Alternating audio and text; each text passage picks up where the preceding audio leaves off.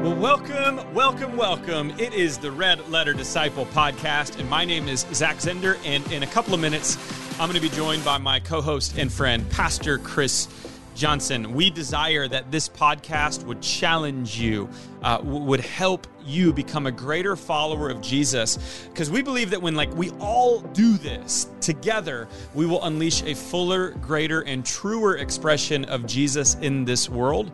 And when anyone sees the real, true Jesus, man, their life is going to be changed. And so uh, I- I'm so happy that you're here. I think you're going to have a lot of laughs and fun along the way. We try to keep this fun as well. Season one, it continues to roll on. Uh, let's see. Matt M116 said, deep, important content delivered in a fun and personal way.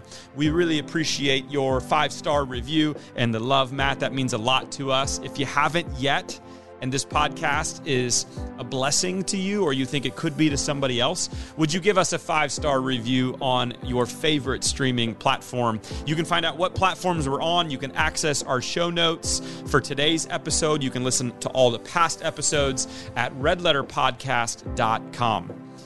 On the show today, we've got my friend Josh Dotzler. Josh is a former college basketball player at Creighton University in the great city of Omaha, Nebraska.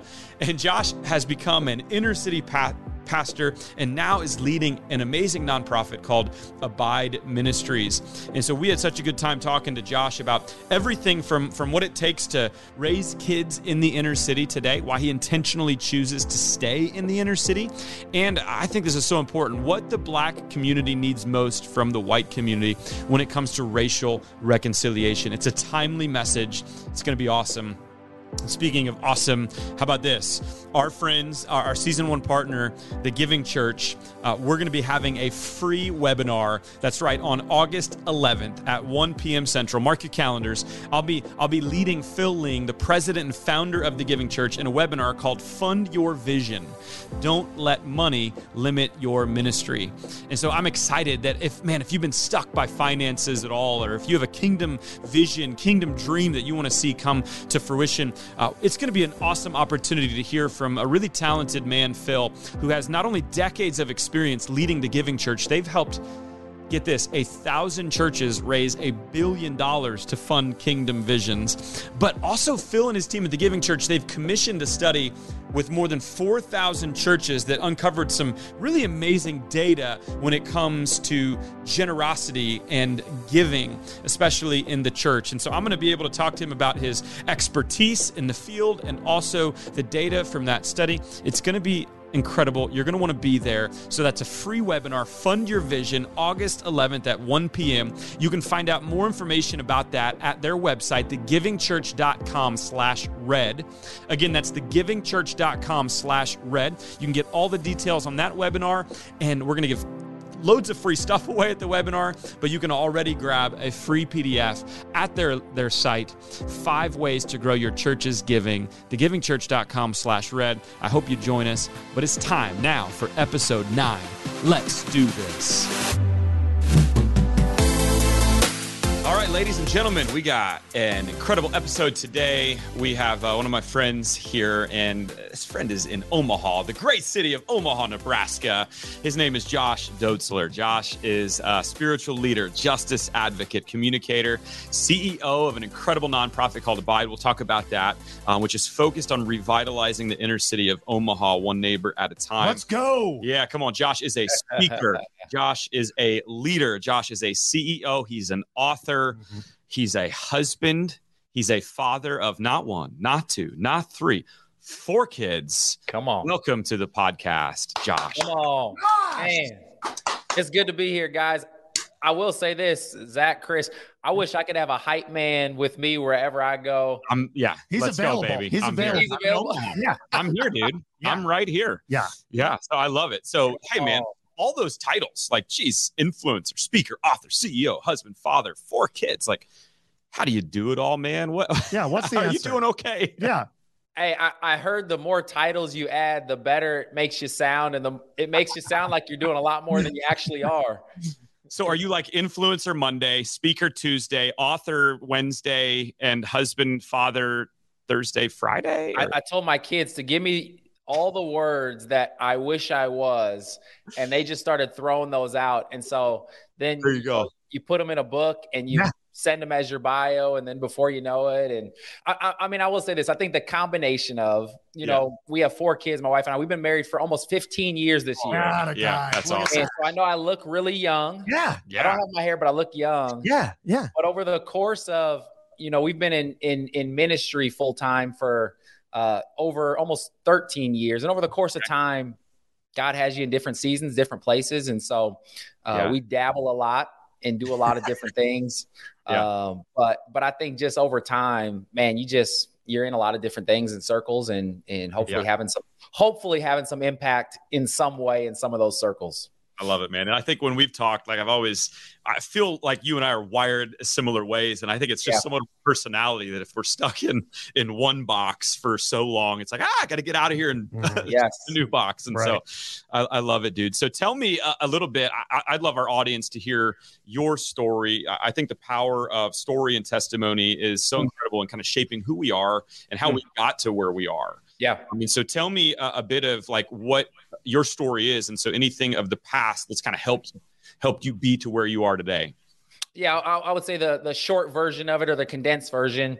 Uh, you know, my my dad quit his job as a chemical engineer, moved our family from the suburbs to the inner city when I was two years old. Wow. And so grew up in this inner city context. He started our nonprofit called Abide. And my dad's a white guy from Iowa you know, I always love to ask. Johnson's a white guy from Iowa. I was just gonna say, there's got to be a white guy from Iowa on this podcast. Listen, I don't.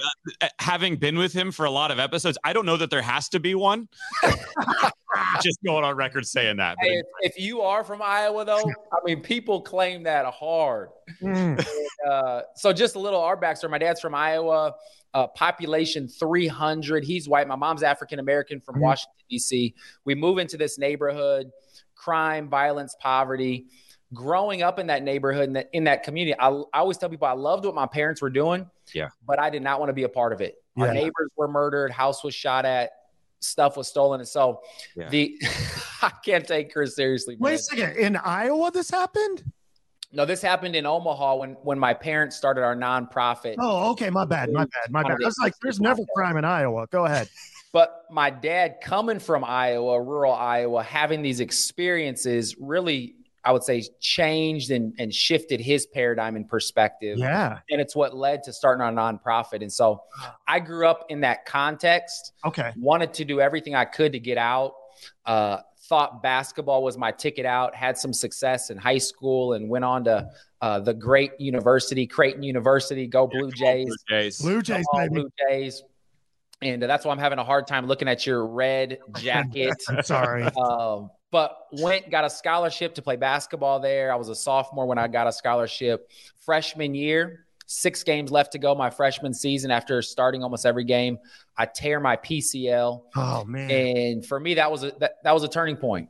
Yeah. And uh, God started to show me, man, Josh, there's more to life than just basketball, and and you know I want to use you in some different ways. And so fully, I would say that's when I fully surrendered my life to Christ got married to my wife a year later. We were married for two years in college.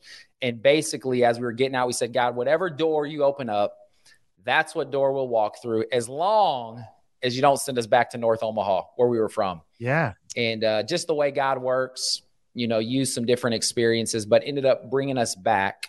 And uh, we thought it would be a short term kind of situation. And uh, almost, you know, 13 years later, wow we're still here. Wow. So, I think sometimes in our prayers, God may tune out for a few words. So I mean, anywhere you want, he tunes out for as long as, and the last things he hears is inner city North Omaha. I found that to be true more times than uh, not. I think a lot of people's stories have that. So I, I want to, I think it's interesting because I think there's a lot of people that, that are listening that either right now or have in their past been through that season or that moment where it feels like their life is going this trajectory. Yeah. Everything is we're planning this our our major is about this our our extracurriculars are all pointing to this like mm-hmm. we've got we've got the plan right and that's right. you with basketball yep so i, I want to enter into the moment of it, for some people, I think it's all of a sudden overnight. For others, I think it's maybe a season. But yep. what is it like to be in that, whether it's overnight or in that season, where you are feeling God doing something different? Yeah. I, I, I mean, I would say in in general, it's easier for me to see it in somebody else and recognize that than it is as we're going through it. Yeah. Hmm. You know, I, I would say going through it, man, it's painful. It's it's yeah. there's a sense of like, God, do you hear me? Because this is where I feel like we need to go. This is what we want but we're going through this season of pain. And so there's like this disorientation, there's this questioning, I think, of God. Hindsight's always 2020. And so you get through it, you look back, and it's like, oh, that's what God was doing. Yeah. That's yeah. what God was building in us and preparing us for. And oh, I, I tell people, I used to think that when I finally found my calling in life, life would be smooth. It would be comfortable.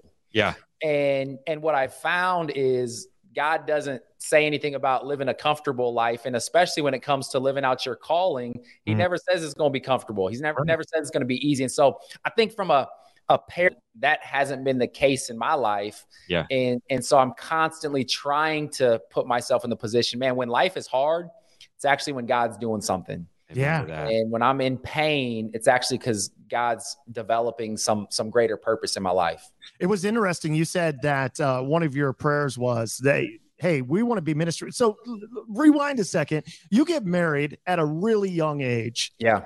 Yeah, I'm have I'm I'm gonna have to guess that you're not independently wealthy at this point. if you didn't marry me for my money, I'll tell you that. I'm gonna guess that your college experience was like mine, where you go and maybe there's a couple of frozen pizzas and that's gonna do it. Like that is a challenge to get yeah. married at that age. Um, and now you're at the cusp of. Y- y- were you a walk on, or did you go? How did that happen with basketball at Creighton? If, if, somebody watching me probably thought I was a walk on, but I was actually there on scholarship. Okay, I, I, just the only reason I clarified that is because yeah. you said you had a scholarship your sophomore year. That's all. And so, yeah, go ahead. Well, I was gonna say so. So actually, coming out of high school, we were pretty successful. We won back-to-back state championships. Nice. Okay. I got offered a, a, scholarship to go to Creighton when I was a sophomore in high school. Wow. And I was actually getting recruited by Creighton, Kansas, Nebraska. And then over the course of the next couple years, schools like Michigan State, Gonzaga, some of these larger schools started yeah. to come knocking. I had already committed to Creighton. Uh. And and so I think to your point, you know, when I got hurt my freshman year, I actually, as a freshman, I was playing more minutes than guys who have played in the NBA over the last handful of years. Wow. And so I was having a lot of success on the basketball court. And and that's why again, I really felt like basketball was my ticket yeah. you know, out of North Omaha and even I'm gonna tell you what, out of Omaha. Yeah. I wanted to I wanted to move away, go somewhere else. I thought I would either play professionally in the NBA or like a lot of my friends play professionally overseas, right. travel around, have different experiences. And so that's kind of what I was preparing for and I got hurt, God got my attention. Mm-hmm. And and part of what God did, my wife and I met freshman year and we were we were trying to pursue God, but I'm telling you, as college kids and pursuing God and being in relationship, we felt like I felt like God was calling us to get married. Yeah. Now, with that, I knew what my coaches would say. Mm-hmm. I knew what the players on my team. I mean, I already knew my coaches were thinking, "Man, you're distracted. your your your priority is not basketball anymore." I had a coach. I had a coach coach me and say, "Hey, Josh, you need to." Be with as many girls as possible up until you're 30 mm. and then decide, you know, if you want to get married. But all these coaches, I would say most of them didn't have great marriages. Yeah. And, and their paradigm, one coach literally asked me, he said, is it your, is it your religion that's causing you to get married? And, and the truth was it was, God was doing something in me. And I'll say this, neither one, my wife or myself, we didn't want to get married. Like that wasn't on our radar. That wasn't on our plans. Mm. We were 20, you know, 19 when we met. We got married at 21. Wow. Looking back, I feel like it was our first significant act of obedience where it wasn't about how we felt, but it was about being obedient to God. Mm-hmm. And I think, you know, following that, whether it's coming back and being a part of Abide or other things, obedience I think is what God has constantly called us to. Yeah. Now, I will say this: we've been obedient, kicking and screaming in, in some ways, and uh, and and learning to be obedient with the right heart, with the right posture. But I feel like that was the starting point of saying, "Man, God, it doesn't make sense." it doesn't even feel good. I'm telling you, it was kind of awkward. I remember telling my one of my good friends on the basketball team that my that Jen and I got married or engaged. And I remember it was so awkward. Yeah. Like they just couldn't understand why I would even consider getting married in the position that we were that we were in. I, I, had a kid. Um, I, I'm a youth pastor, and I had a kid who got married at 19, and he's a great Christian young man. Yeah. And he went on to Twitter the other day, and he goes, "Why is it so crazy for a Christian 19 year old to get married, but it's not crazy to be in 30 different relationships, and that's acceptable?" Wow. was like, Yes.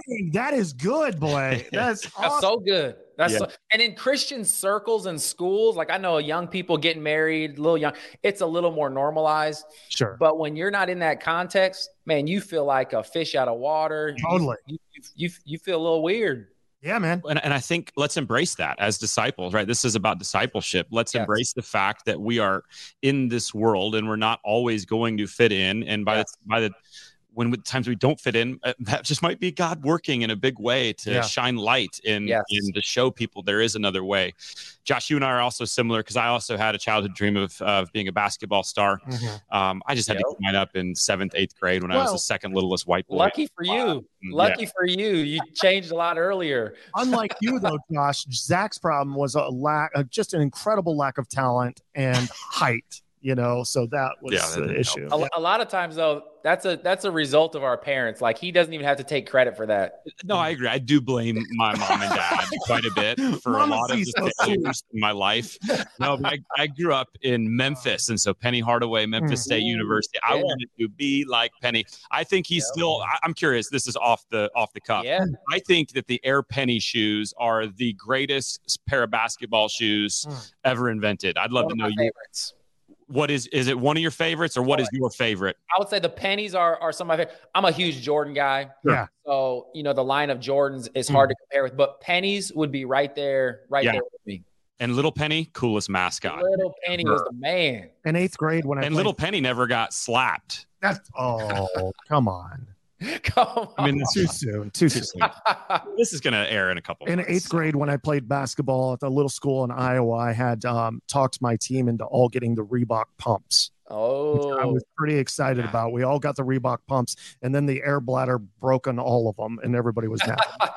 I, I'm gonna guess they didn't help you jump higher or run faster the way Well, you thought they Listen, hey, here's Chris about can jump out of the room. I mean, you wouldn't know it, but yeah. So I, uh, one of the cool, yeah, I loved basketball as a kid, and so like I, I was actually a really good shooter. So I'd win free throw contests at this Here we local go. store. I'd get all the coolest shoes, like f- Mhm. for like three, four years. So I had the pumps, the Air Jordans, Mhm. the Air Pennies. Mhm. I would like to, after the fact, one day, maybe we'll do it as a promo video for this episode.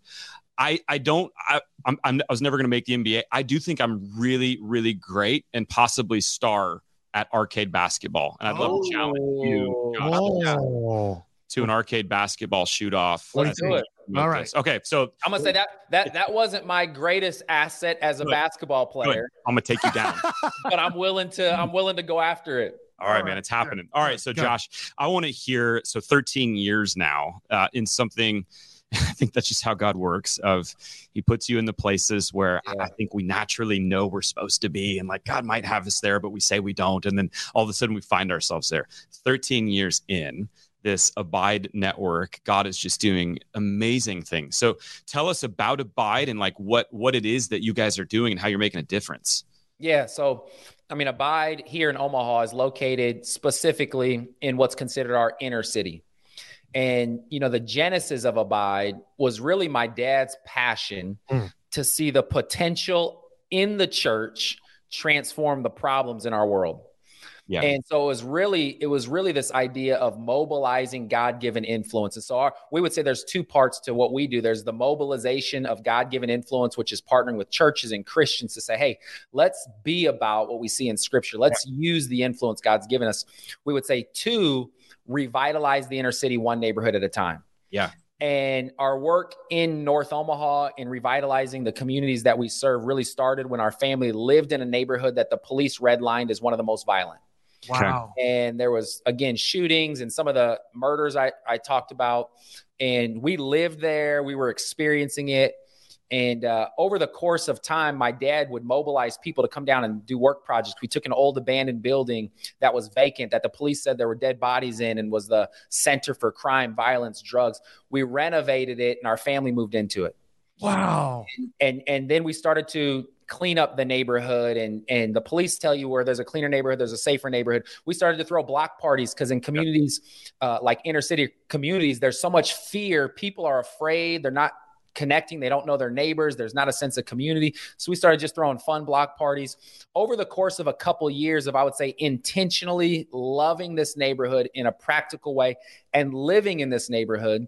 The police came to us and said this neighborhood that was once redlined as one of the worst neighborhoods is now one of the best in this part of mm. our city. That's mm. amazing. So we started to partner with the police to identify 735 blocks. Wow uh, that are in our targeted neighborhoods. And we said if we could see it happen in one neighborhood, we can see it happen in more. And so our strategy is really building safer neighborhoods, stronger families, raising up emergent leaders who are going to live and stay and be a part of the revitalization. Well, and the thing that I love about this, Josh, is that you didn't like so many times you'll see people like come into uh, an underserved neighborhood, but they don't live there. Yeah. They move out yeah. And, well, they might have like a bike parade or a, a, a barbecue.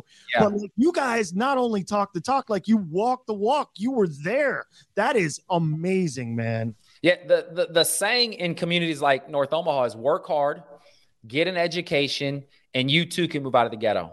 Mm. And so, so much of my own personal story, even while my parents were doing good things, was to do everything I could to get out. Yeah. So, in communities like this, anybody who's successful, the dream is to move out. And so, you have a void of leaders and mm-hmm. people with resources yeah. to bring stability and community. And so, there's something powerful. The word abide means to stay and yeah. dwell. And we've seen the power of presence yeah. I mean, mm-hmm. Jesus' presence on earth, mm-hmm. uh, you know, John 15, if you mm-hmm. abide in me and I in you, you will bear much fruit. And so something happens when you live in, when you reside in the communities you're impacting. Now, I will say this because it can sound really good. but there's a lot of challenge in that. Oh yeah, and uh, and even yeah. even today, I mean, I think it was yeah. you know two days ago at nine o'clock at night, we're putting our kids down for bed and we're laying in our and, and my wife and I go to lay down, and you know we hear six gunshots that sounded really close, and they were two blocks away, and a neighbor two blocks away had bullets go through their front door, and so it's one of those things. It's it's there's that side of it, but it's also that piece of it that says, man, we got to do more. Yeah, it, it, causes you to rely on God and really invite Him to keep showing up. Mm. Man, I love that. So, Josh, you call um, the place you live and and also there's others that have taken on this challenge lighthouses right Can yeah about that mm. yeah a, a, a lighthouse for us was a result of what my parents were living for 20 years but we didn't have language for it and so after seeing what happened when we were living in a neighborhood, we we said, man, there's something powerful when we don't just refurbish a house physically, but we plant somebody in that home who lives on purpose by loving their neighbors in practical ways. And so, a huge part of our strategy is we envision having a lighthouse in every single one of those 735 blocks yeah. where people are intentionally loving their neighbor. And then we're resourcing those individuals, you know, through the resources we have on campus, programming, food, whatever. We have people, volunteers who can come in and serve those neighborhoods. We're helping resource them so they can love their neighbors in practical ways. And it's estimated that crime is is down 70 to 75 percent wherever we have a lighthouse presence because of the physical beautification, but also just the intentionality of those families living in that community. Wow.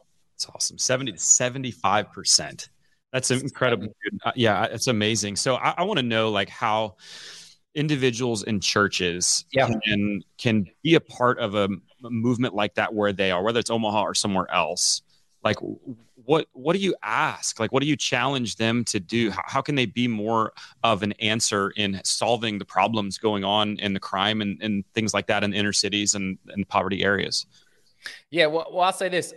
Almost every city every major city has an inner city mm-hmm. yeah. and inner cities high crime high violence high poverty you know something that over the last couple years has been highlighted is that the term inner city actually became popularized in 1950 1949 okay. Housing Act. It was redlining. And hmm. and well, redlining happened in 1949. 1960, 1970, the term inner city became popularized. And so what we see is inner cities were actually a result of decisions to put red lines around communities and not allow communities to have access to resources and, and opportunities to grow and develop specifically for the black community. Hmm. And so these inner cities were a result of decisions that were made generations earlier. Yeah. And and so we believe that the decisions we make today can help change and transform inner cities. So our vision is that one day in Omaha, Nebraska, and in cities a- a- across the, the country, there would be no inner city, mm. no place defined by red lines, red dots, mm. crime, poverty, and violence. And so our strategy is built around that. And so as we're partnering with with Christians, with churches that want to be a part of that solution, there's several things that that we invite people to do. Number one, yeah, is is is learn and understand what's going on in your city where you're at. Number two is serve. You know, we we try to make it easy for people to come down and be a part. So every second Saturday, uh, we've got a second Saturday serve coming up. We'll we'll set up a distribution line where we'll serve hot meals, uh, groceries, frozen food, diapers. We'll try to meet some of the immediate needs of those in our community, and we'll have probably over 200 volunteers that will show up and help us wow. do that. Wow.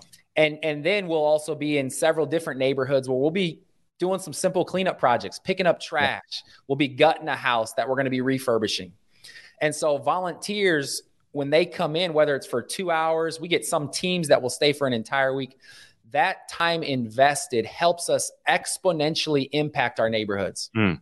Because just by living in the neighborhood, there's only so much we can do. So volunteers coming in from the outside, giving your time, huge financial resources that are invested. You look at the numbers in communities where we serve the black community versus the white community and there's a there's a, a financial disparity mm-hmm. and and you know one of the things i i tell people is when it comes to raising your children what does it take for your child to be successful man it takes a lot it takes mm-hmm. education and recreation and food and shelter and yeah. that's what it takes to develop people in our community yeah. And so there's an investment that we have to make in order to see people grow and develop in those areas. And so again, we we try to make it easy for people to get involved, serving short-term missions teams, uh, financially giving. Uh, but we just believe everyone has something they can give and contribute. And yeah. our our passion is to see every single Christian get in the game. Yeah. Local church has the capacity to have the greatest local impact in our city. And and that's our that's our passion. Amen. Yeah, I love that. Everyone get in the game. I I, I hear you use. Don't sit on the bench. Game change. Oh, bench players, man. Come on. Yeah, I love it. I love it. So, and I, would love to, yeah, dive a little deeper into that uh, with you, and because it's, it's, a, and I think especially, so I heard learn, I heard serve, I heard uh, giving opportunities, get in the game in some way, shape, or form. We I can all do something. All right? of those yeah. are, yeah, but I, we can. But I think so. I'll speak for me. Um, I oftentimes like I grew up in Omaha after Memphis yep. and Hardaway, right? Uh, I moved to Omaha when I was 10 and was in the suburbs and uh, have a great mom and dad, despite what I said earlier. I don't blame them for any I love my They gave you a lot of other things. yeah. And, and, but, but I was sheltered and I, I saw life uh, through my eyes. And I, and then I went to a university and then seminary that was just surrounded by 98% uh, white people. Yeah. And and even starting a church in Mount Dora, Florida, uh, it was a very white church, and and so it, I realized at about, and I had another white pastor friend um, challenge me uh, to learn and to get involved and educate. And uh, when I did, they had a program in Orlando called Orlando Together. And it was three days of about 14, 15 of us that are, came from mixed uh, race, mixed backgrounds. And it was a place that was really nice because we were able to say things. And if we said something wrong, yeah. it was like a safe place. And so I probably did say, I probably still say stuff wrong, but I was able to see in education system, in the court system, and in the prison system um, yeah. some differences and some things that were unique. And here's what I'll say I can't unsee what I saw those days. Yeah. That good. for me was the first time my eyes I realized were muddy and not clear eyed mm. on this issue. Mm. And it good. angered me and it frustrated me. And I was, I want to do something about it. But then after that, I, I feel like I'm white. Yeah. How can I help? Like I'm what, what can I do? And so I'd love for you to speak to me. Tell me what I can do, man. Um, and how can how can I uh, and others that are maybe in my position use uh, our positions of influence uh, to to help in this issue of racial reconciliation. Yeah, I, I love that, and I love your story. And I think the starting place is what you just said. How can I help? Yeah, and and I think having hearts that want to be a part of the solution is an incredible starting place. Mm-hmm. You know, I, have said in 2020 when we saw the videos, George Floyd, Ahmaud Arbery, mm-hmm. I said those videos gave us visuals to voices that have been crying out for generations. Mm. And for generations, these challenges have been going on, but for many, they didn't see the challenges they hadn't experienced them they didn't see what you know you saw during that experience and and typically what happens somebody moves into a city and what are the questions you ask where's the best place to send my kids for school what's the best neighborhood where's the safest place mm-hmm. all the questions we're asking and the answers actually pull us farther away mm-hmm. from those places of poverty and need and challenge and typically black versus white Mm. And so that I think that's just a part of human nature. I, I would argue this. I you know Sundays is still one of the most segregated days of the week. Yeah. And I would argue that one of the reasons Sundays is one of the most segregated days of the week is because Sundays are the greatest picture of our individual preferences. Mm. Mm. We get to choose where That's we go to church. Yeah in a way where you don't always get to choose who you work next to. You don't always get to the bottom line. I chose this guy as my co-host. I, I do question. We all make choices. Yeah. There's consequences. Sometimes we do get choices and preference, and we still choose wrong. But anyway, you can choose differently. I love you, Chris. Thank you. I'm empowering you right now. Thank you. But it's like Sundays man, we live out of our preferences in mm. a way that that that gives us a picture of what happens when we when we when we do that. That's... And I think the gospel is so focused on intentionality. Jesus, the Bible says he went to Samaria. He didn't have to go to Samaria, right. but he intentionally went there to engage with the woman. And so I think so much of the gospel, what we believe when we follow Jesus, when we look at his scripture, says we have to go places not because it's convenient, but because it's consistent with God's heart. And so I think understanding, seeing that, understanding the way our cities are set up and they're set up to separate us, they're set up to divide us, understanding why I'm going to a certain church. My personal experience, and again, I, I mentioned it earlier, having a white dad and a black mom. Mm. You know, when they were first married, my mom would tell my dad that he was racist. Hmm. And and I think it's such a good picture because my dad would think, how could I be racist? I'm married to you. Right, right. I love you. We're together in relationship. But ultimately, my dad had a worldview that he saw the world through his white rural paradigm. Mm-hmm. And so, even though my mom would share things, my dad had never experienced them, so he couldn't understand them. It wasn't until my dad became a minority living in a predominantly black community that he started to understand what it felt like for her to be black. Mm. Wow. a dominant white culture. Mm. Yeah. And so I think so much what you did, Zach, you you put yourself in a position to see things that you otherwise wouldn't have seen. Yeah. And I think the more that that's one of our our passions in in getting people to come down and serve with us.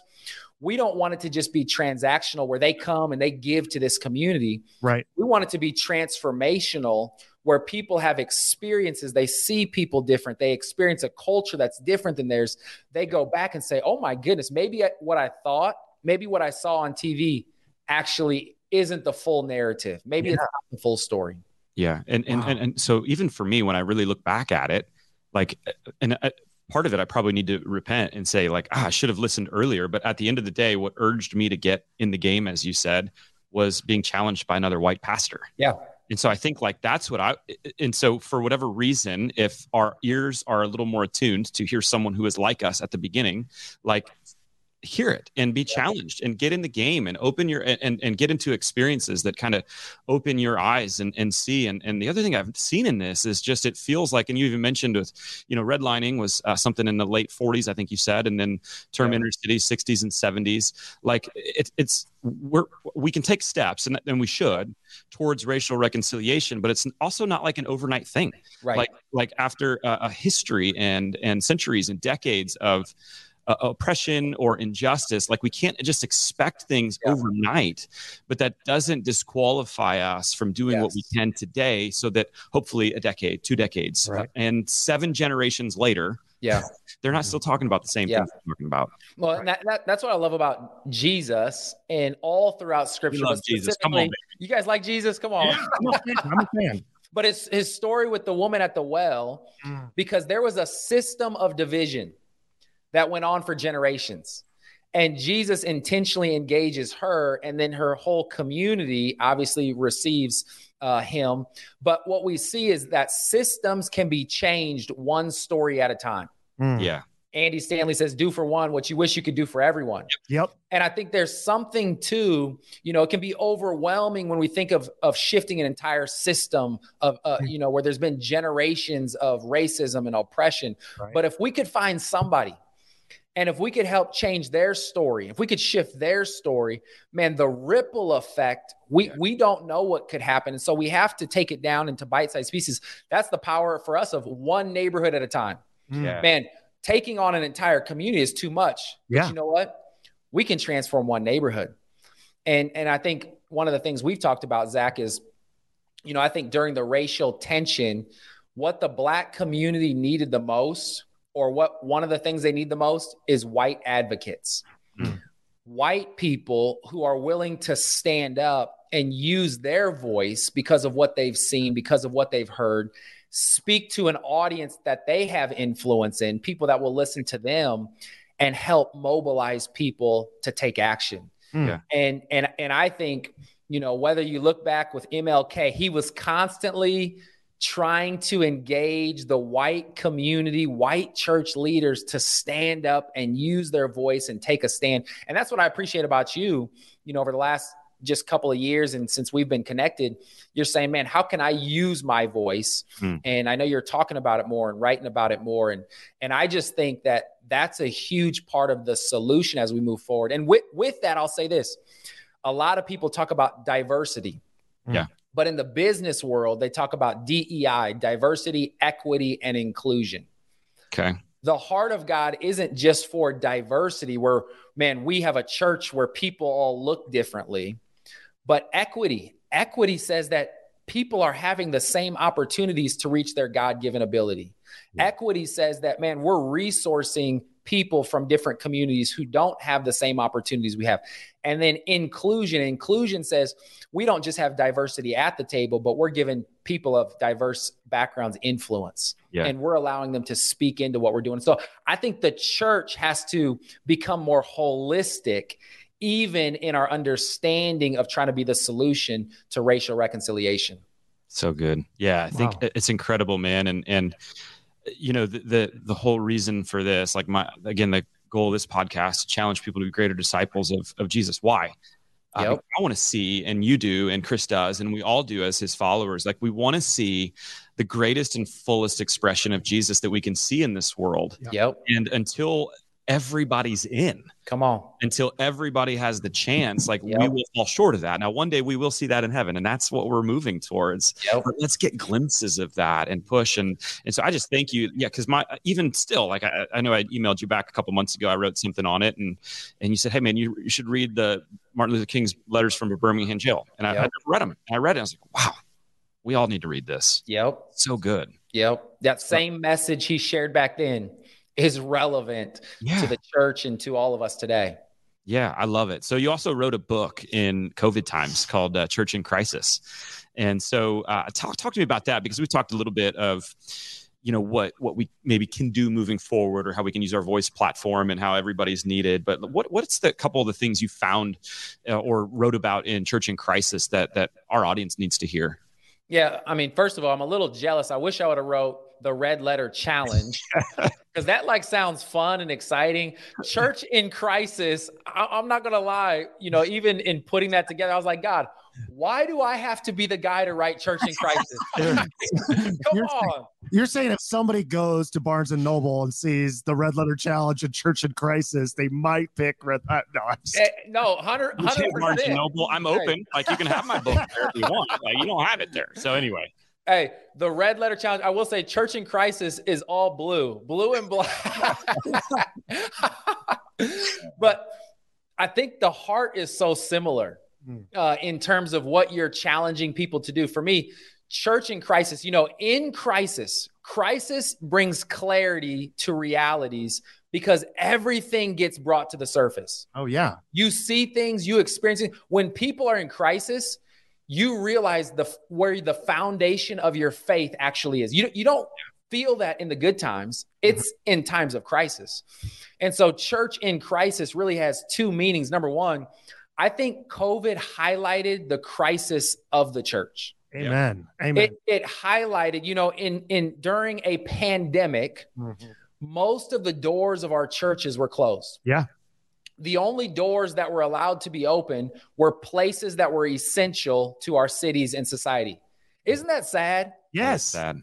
When when when when the people need us the most, our doors are closed. And and don't get me wrong, online church, like some of those things, Yeah. It, it, it, it, we could still disseminate content, sure.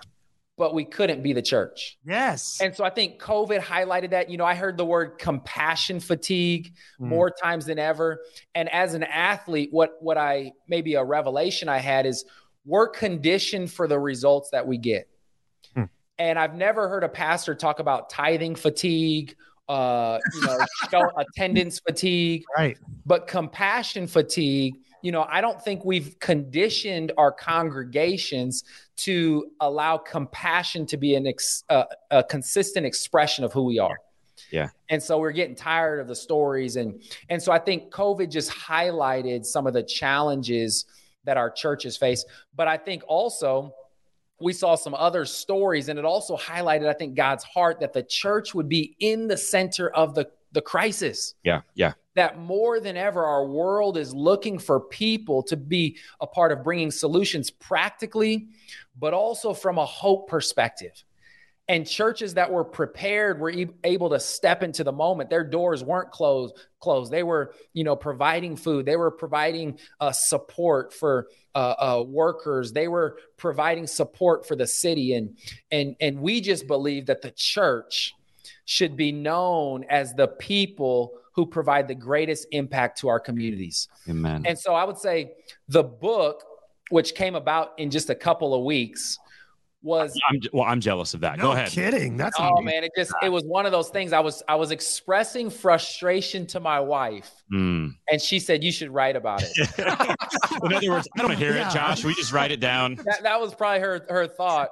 but I would say it, it's a combination of 30 years of my ministry Yeah. started by my dad, with the heart to see the church get out of the seats into the streets. Yeah, come on. and then things that were just it was things we already saw but the pandemic highlighted it Yeah. E- even even the racial tension Sure. for me the, the the the racial tension was just another example of how the church should be at the forefront of leading when it comes to the racial challenges our world was seeing but our church was stepping back asking more questions than taking action Mm.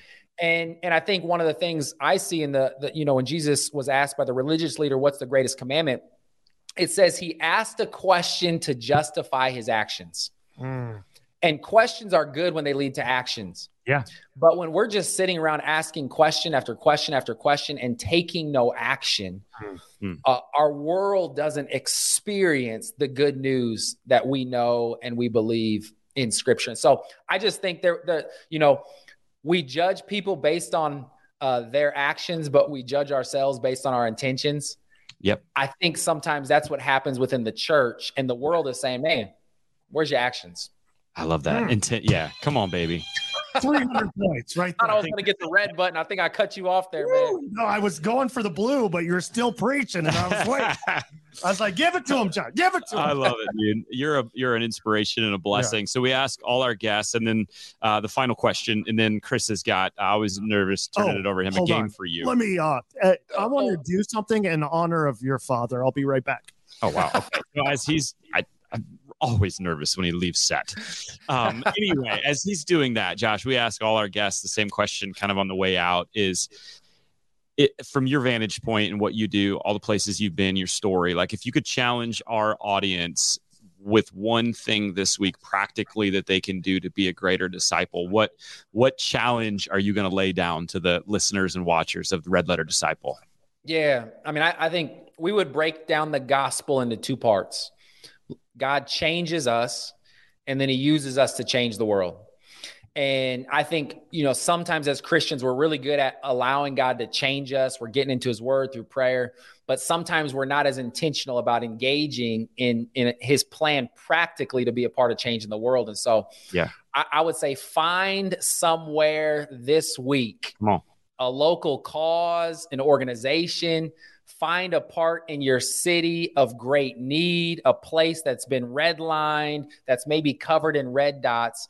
Go there. And whether it's just being present, maybe you'll eat there, you'll grocery shop there, you'll pray there, be present. Maybe it's connecting to that cause and serving. Yeah. Whatever it is, God's given you influence our job is to use that influence to impact the world around us in practical ways. And so I would say what Chris said earlier get in the game, get off the bench, and use what God's given you. Small steps can make a big difference. And so it doesn't matter what it is, but use what God's given you. Amen. Small steps. Martin Luther King, right? You don't have to see the whole staircase. That's it. One That's step. It. One step at a time. All right, crew. So that's your challenge this week. Get in the game. Get in the game specifically with those who are in your area, inner city, in need, red red line, red dot area. Uh, I love even the three things you just said: eat, grocery shop, or pray there. If that's all you do, just do one of those. That, that's so cool. So if you do that this week, here's what I want you to do: I want you to a hashtag Red Letter Disciple on. on any of our socials or in the YouTube if you're watching the video. And I believe Chris Johnson is ready to return now um, for the last. Is that in honor of? That's in honor of Josh's father, that's Ron. right. Uh, Bill, I feel like it's a slap in the face to me. No, Josh. your father started something fantastic in this ministry.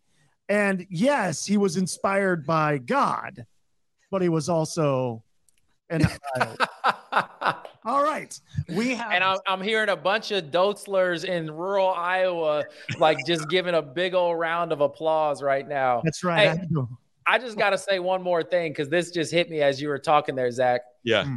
Red letters cause us to cross red lines.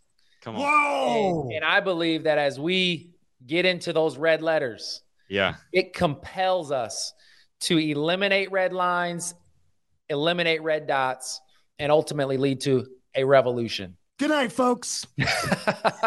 that's our okay, producer Pat. That's our promo line right there for this episode. Dude, that was the that was, greatest. That, that was, sweet. Awesome. I love it, dude. All right, Chris, what you got for Josh? Josh, you said earlier you were a father, devoted father. You were married at a young age. Uh, you still look like you get ID'd if you would happen to buy something of an older. You look like a young guy, is what I'm trying. Thank you. Yeah, um, uh, Zach and I have lost that uh, youthful look, but you've still got it. Don't include me there. Um, what are you said? You're 36. 36. 36. You've been married uh, about 16 years now. Uh, almost 15. 15 yep. years. You have four kids. Yep. And now, right around the age of 36 is when my children started to tell me that, Dad, you're acting like a middle aged man. Yep. Have you got that yet? Yes. Okay. So I just wanted to quiz you. You are so much cooler than us. You're a former college. I keep telling my kids that too. No, I know. and I always say to my kids, I'm not trying to be cool. I'm just trying to. I'm trying to wade above dorkdom at this point. I'm just trying to keep my I'm head. feeling the pain, man. I'm feeling the pain. Yeah, and I'm like, the wave's coming. I'm trying to not. Anywho, I want to test you today, Josh, to Uh-oh. see if you have fallen into middle-aged dad dumb. Uh oh. Okay. That's good. I'm a little nervous. Well, well, I'll- we're gonna find out. listen. and if you haven't yet, it's coming. So just it's also kind of a It's warning. like it's like going to the doctors the other day, and I've been telling people I'm six foot for the last however many years, and she told me I was five eleven, come and on. like that reality check. I mean, I'm just sorry, man. I'm still going with six foot. So regardless of what you say, I'm You need to still cry right now. man. Have you have you grieved that? No, bro, I'm still processing that. Oh man. like she Did you was show wrong. her- Did you show her wrong. the game program that says you're six foot uh, zero when you were playing Dude. for Creighton? You Hey, it said I was six one when I was at Creighton. oh man, you lost two inches, dude. That's tough. All right, let's start with question one. Uh, cue the game show music. Da-da-da-da-da. All right, here we go. Josh, I have to ask you, when you're having a snack, like uh, what's one of your favorite snacks, Josh? Do you like? Let me ask you Oreo this: cookies. Oreo Okay. cookies. Do you like M and M's? Uh, yeah, peanut M&M's better. Fantastic. That is the correct answer. Peanut M&Ms is better. But that's not No, no, no. Don't celebrate yet. That was not the question. Josh, when you have peanut M&Ms, do you shake them in your hand before popping them into your mouth? I would say probably about seventy five percent of the time. Okay, okay, okay. All right. So does that mean he is? Hold a- on, I'm not going to reveal Oh, yet. I'm not going to reveal yet. Uh, let's say that your children go out um, and at, they go to a trunk or treat or one of those events, right? And they come back with a big bag of candy around the Halloween season. Josh, do you ever get into their pumpkin or their bag once they have fallen asleep, remove the candy, leave the wrapper, and then say, I'm sorry, that's a dad candy tax? I've I've done the act, but I've never said that phrase. You've never said dad candy tax. It's critical, Josh. I need to know this part. I've done the act. Okay. I've never said the phrase. Okay. All right. Okay. Okay. Okay. Um, uh, Josh, are you a big text messenger? Text messenger. Uh, You send a lot of texts. yeah, yeah, yeah, yeah. Okay. Josh, uh, what percentage of the time do you send a text in all caps?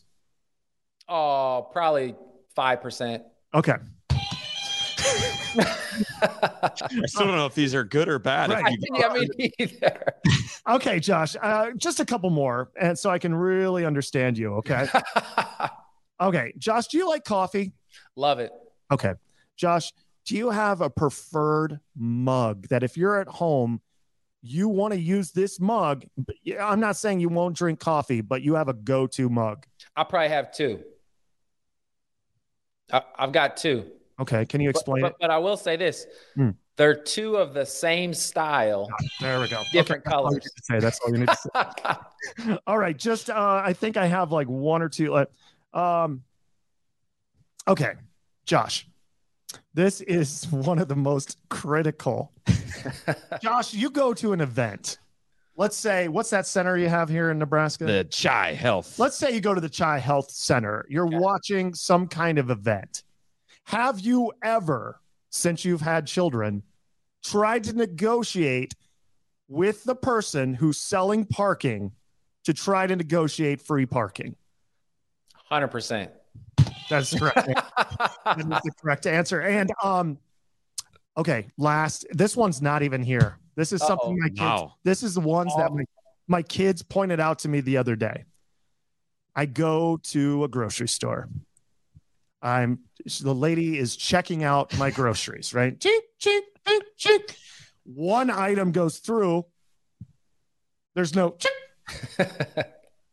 And I said, Have you ever done this, Josh? Well, I guess that one's free. Not yet, but I'm stealing that. I'm Okay, using it. Okay. Let me just do some simple calculations here. I'm using that one. Yeah, that's a good one. I'm 48. I love that one. My kids always do that. Um, anyway, Josh, you are 63% middle aged man. 63%. Oh wow. So you're, you're good job. Let's hear it for Josh. Hey, Let's go. It's only going to get worse. And I actually think the losing an inch is already another indicator that he's there.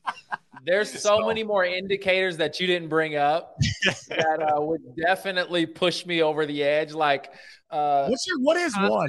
Giving my kids quotes. Did you guys know that John Maxwell says? Did you know that uh, they're like, Dad, come on, oh, man. Dad jokes for day. I mean, my oh, kids man. already say dad joke, dad joke. nice, nice, Josh, man, you're uh, you're awesome.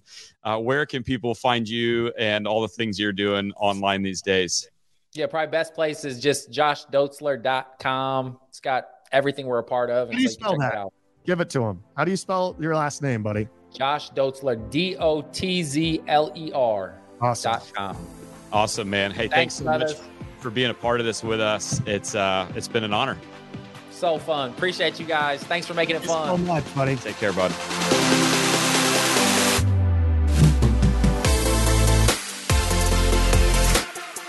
Josh is such an incredible man of God maybe also like the one liners of the season too like his words still have me thinking it has me thinking like am i doing enough am i playing my part when it comes to racial reconciliation? How, how can i enter into that more and, and use or steward whatever influence or platform God's given to me. So I'm really grateful for him, and I'm going to continue on this path and investigate those questions in my own life, and hope you do that in your life too. Hey, if you want to learn more about Josh or Abide Ministries or anything he talked about today, or access the show notes, we've got all the links there. You can go to redletterpodcast.com.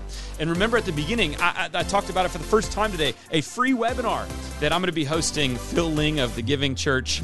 And, and, and he's going to be bringing decades of experience and directly talking about how to fund your vision at your church or ministry. So you can find out more about our partner at thegivingchurch.com slash red.